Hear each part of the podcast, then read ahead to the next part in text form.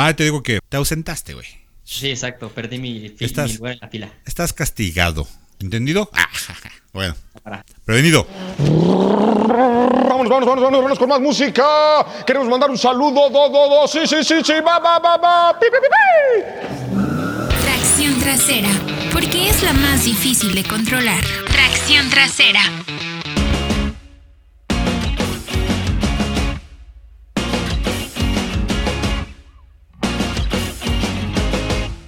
Muy buenas tardes, amigos de Tracción Trasera. Me da mucho gusto saludarlos. Ahora yo les doy la bienvenida porque Luisito Vilchis, eh, yo soy el hater, ¿eh? Mucho gusto, ¿cómo están, amigos? Uh, bienvenidos a, a este su programa ameno, cómico, músico. ¿Cómo es esa madre, Luis? Cómico musical. Esa madre. Eh, hola, Luis, ¿cómo estás? Bien, nada más que tengo una pregunta. ¿Esa fue tu entrada? ¿Tu entrada triunfal después de que me ausenté una semana? Bueno, pues yo saqué la nave a flote, ¿eh?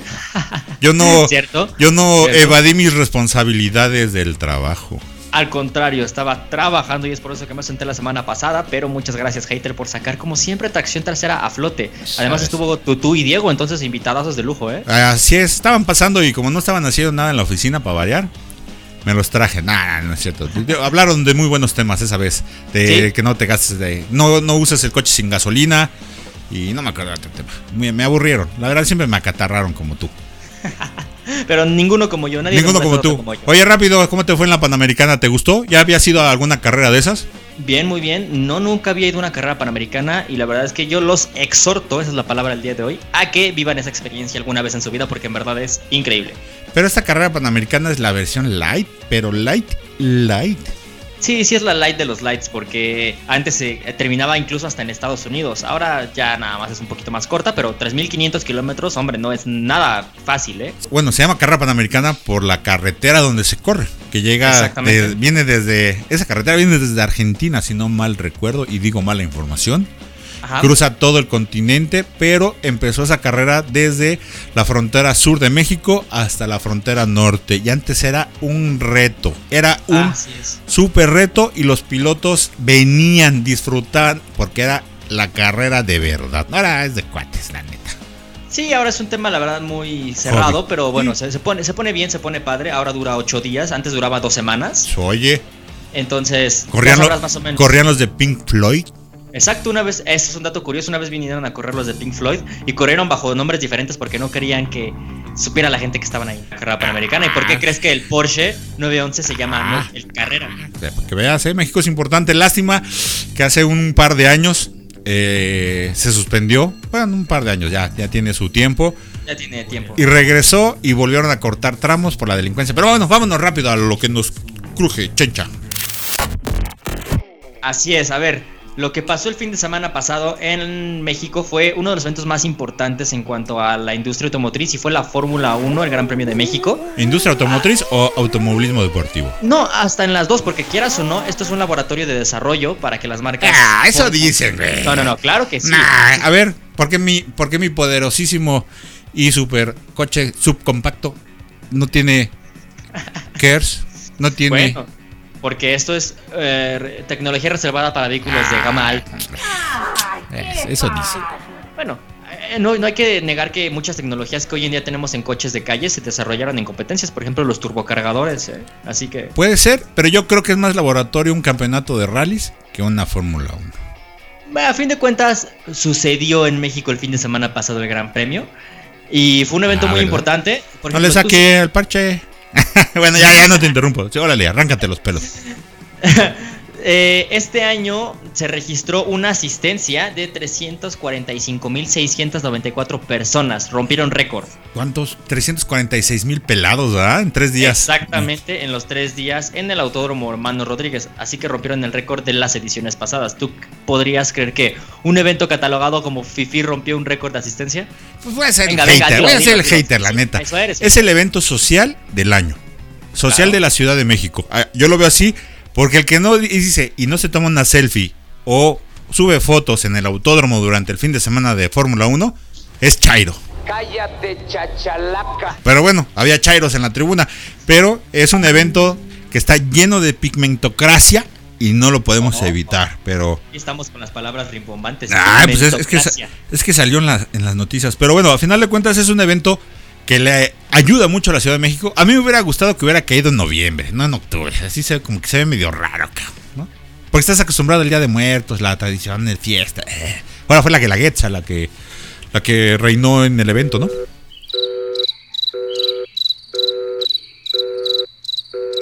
Estimado cliente, le recordamos que tiene un saldo vencido. Me colgaste, güey. ¿Cuál? No, no moví nada. Ni siquiera tengo las manos. Me dejaste hablando computadora. como... Como en las mañaneras. Me dejaste hablando solo. Fui yo, se cortó. No, no sé qué pasó, pero bueno, ya, disculpen. Yo, ¿En- Ha de- en qué algo, algo ha de haber movido. Que era un evento de lleno de pigmentocracia. Pigmentocracia. Oye, pero bueno, al final de cuentas se llevó a cabo el evento, muy bonito, la fiesta, borrachos, eh, eh, eh, que mi campeón Vettel, que mi campeón Hamilton que mi Chaco Pérez y nuestro embajador soloautos.mx Ricardo, ¿no? Dieron el espectáculo. Así es, digo, es, nada más aquí decirlo, el que ganó el Gran Premio de México fue Lewis Hamilton, eh, seguido por Valtteri Bottas y Sebastián Vettel. De hecho, tú no sé si sabías tú, y vamos a decirlo porque es nuestra responsabilidad como medio, ¿tú sabías que Sebastián Vettel se quejó del trofeo? Lástima, Margarito. Sí, Así mero. pero ¿sabes qué? Yo estoy del lado de... Yo estoy a favor de Vettel. No, God, please, no. No, ¿por qué? O sea, digo, limosnero y con garrote, mijo. No. Si haces historia y ves los premios o- y los trofeos de otros grandes premios, inclusive los de México, algunos son de plata, son copas, representan el esfuerzo de los pilotos para haber llegado al podium. Te la voy o, a matar. o espérate, y- o son discos o como la es como si en la Copa Davis les das de trofeo una pelota de tenis tamaño gigante.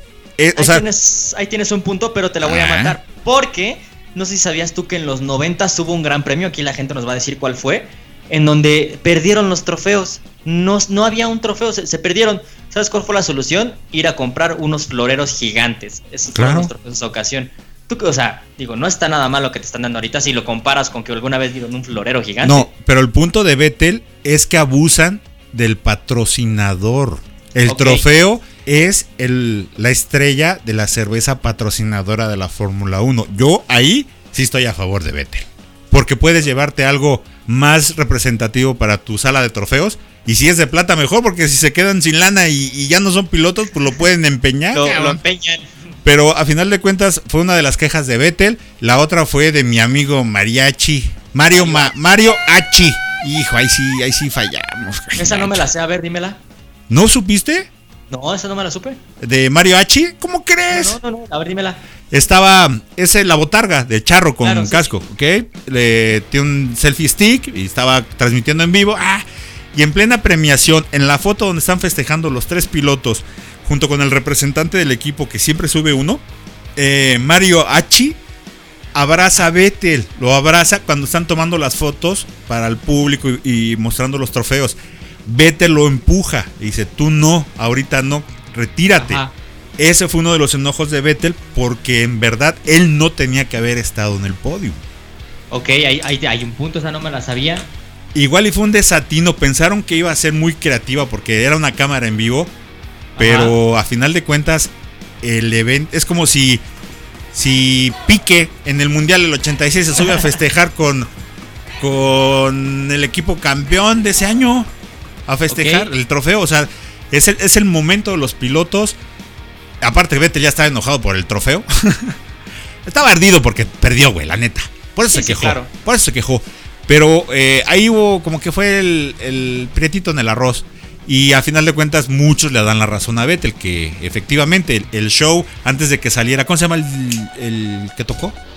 Eh, es este. ¿Tiesto? Tiesto. Tiesto, Tiesto. El tiesto, no, no. Tiesto esta. ¡Ah, ja, ja, ja! No es cierto. Ese, a- antes de que saliera, eh, Mario Hachi estaba ahí. O sea, hizo. ¿cuándo has, ¿Cuándo has visto que la gente se queda cuando los pilotos festejan? Sí, no, pues no, ahí tienes un punto. Y esa fue una de las, las cosas que molestó a, a mi buen Sebastián Vettel. Otra de las cosas a destacar, que ya lo- yo creo que te lo, te lo voy a robar, es que Hamilton dijo que fue es la mejor afición la de México que ha visto Ajá, en la Fórmula claro. 1. Y, y es que, pues, ¿cu- ¿cuánta gente le cabe al Flor Sol? Ah, no, te la debo, ¿eh? No, no, esa no me la sé. Eh, ojo de buen cubre, yo creo que le calculamos que unos 25, 30 mil personas, 15, ¿O 15 tú, de las 30,000? tribunas. Sí, claro, sí, sí. Más la gente cuando abre la, la parte de abajo. Ujú. O sea, la verdad, creo que eso es uno de los factores que el Gran Premio de México, por quinto año, va a ser el evento del año. Si no es que ya lo nombraron. No, aún no, eso se decide ya todavía en unos meses, pero yo, yo no dudo que esta, esta ocasión otra vez México se corone como el mejor gran premio del calendario y esperamos que esto sirva de cierta manera como un ejemplo a ciertas personas para que vean que este tipo de deportes pueden funcionar muy bien en nuestro país, ¿no crees? Pues sí, eh, con un poco de impulso, apoyo, todos trabajando, pero ya se cuelgan de la medallita a veces. sí. Ya- ya- Exacto, Ya, los vemos en la tribuna festejando a Checo Pérez. selfie. Exacto. Ay, Checo, Qué bueno por Checo, ¿eh? La le falta nave, pero ya pronto la tendrá. Pero bueno, vamos a otro tema, Luisito.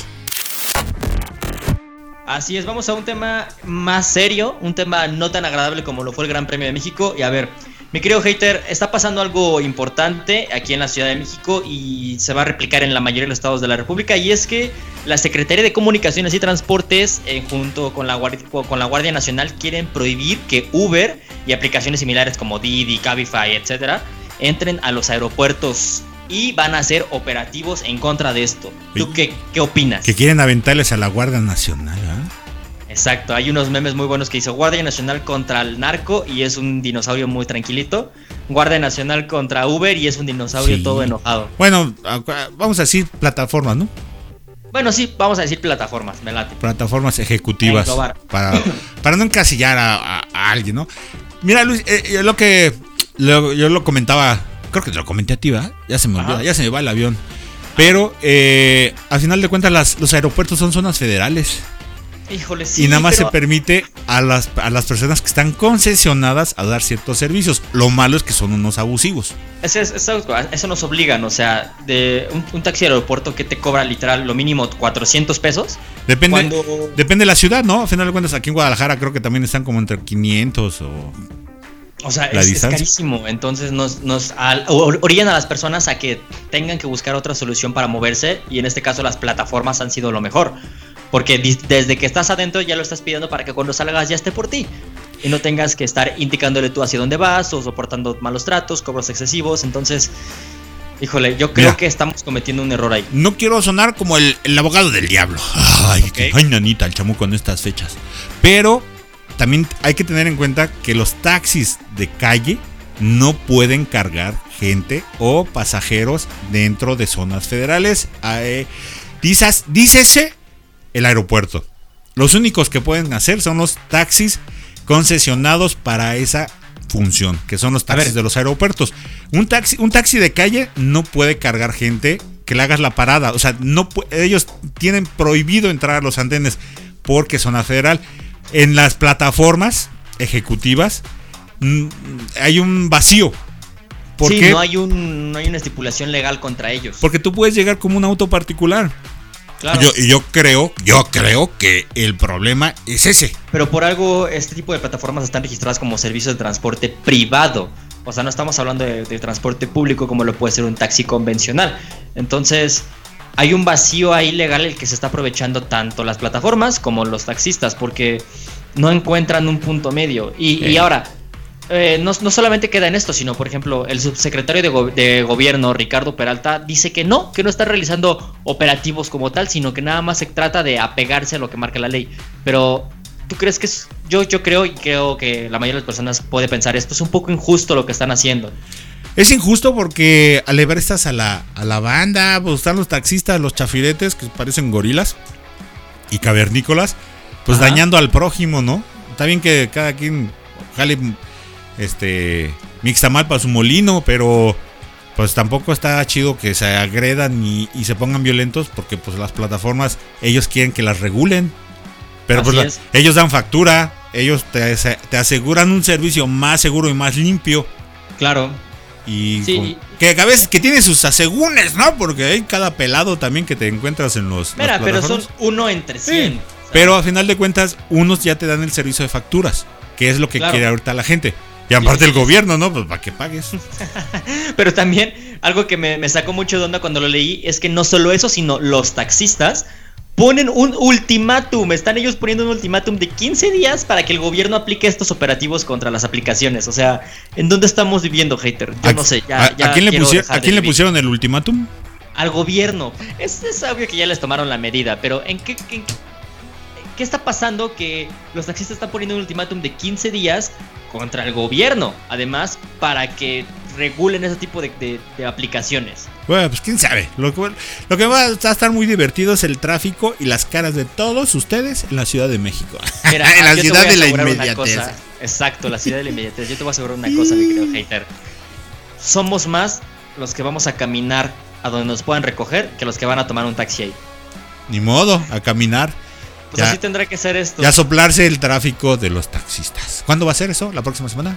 ¿Qué día? Pues ¿Hoy? ¿Mañana? ¿Pasado? 15 días. Ahorita pues está toda esta cuestión de protestas y eso. Algo nada raro en la Ciudad de México. Nah, Pero no hay una fecha límite, no hay un... Eh. No hay una fecha de aplicación. pues, ah, pues que les vaya muy bien.